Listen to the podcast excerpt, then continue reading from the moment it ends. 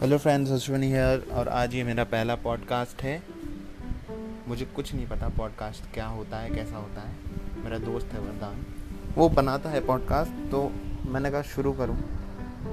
अपने दिल की बात आप तक पहुंचाऊं, बताऊँ आपको।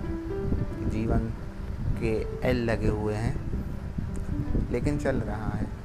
यही होता है ना, मोदी जी ने एक अच्छा मुहावरा दे के रखा है कि अच्छे दिन आएँगे। देखते हैं कब आते हैं, वही चल रहा है। लॉकडाउन में यार बहुत ज़्यादा स्ट्रेस और एक तो ये लॉन्ग डिस्टेंस रिलेशनशिप वालों का बहुत बुरा कटा हुआ है।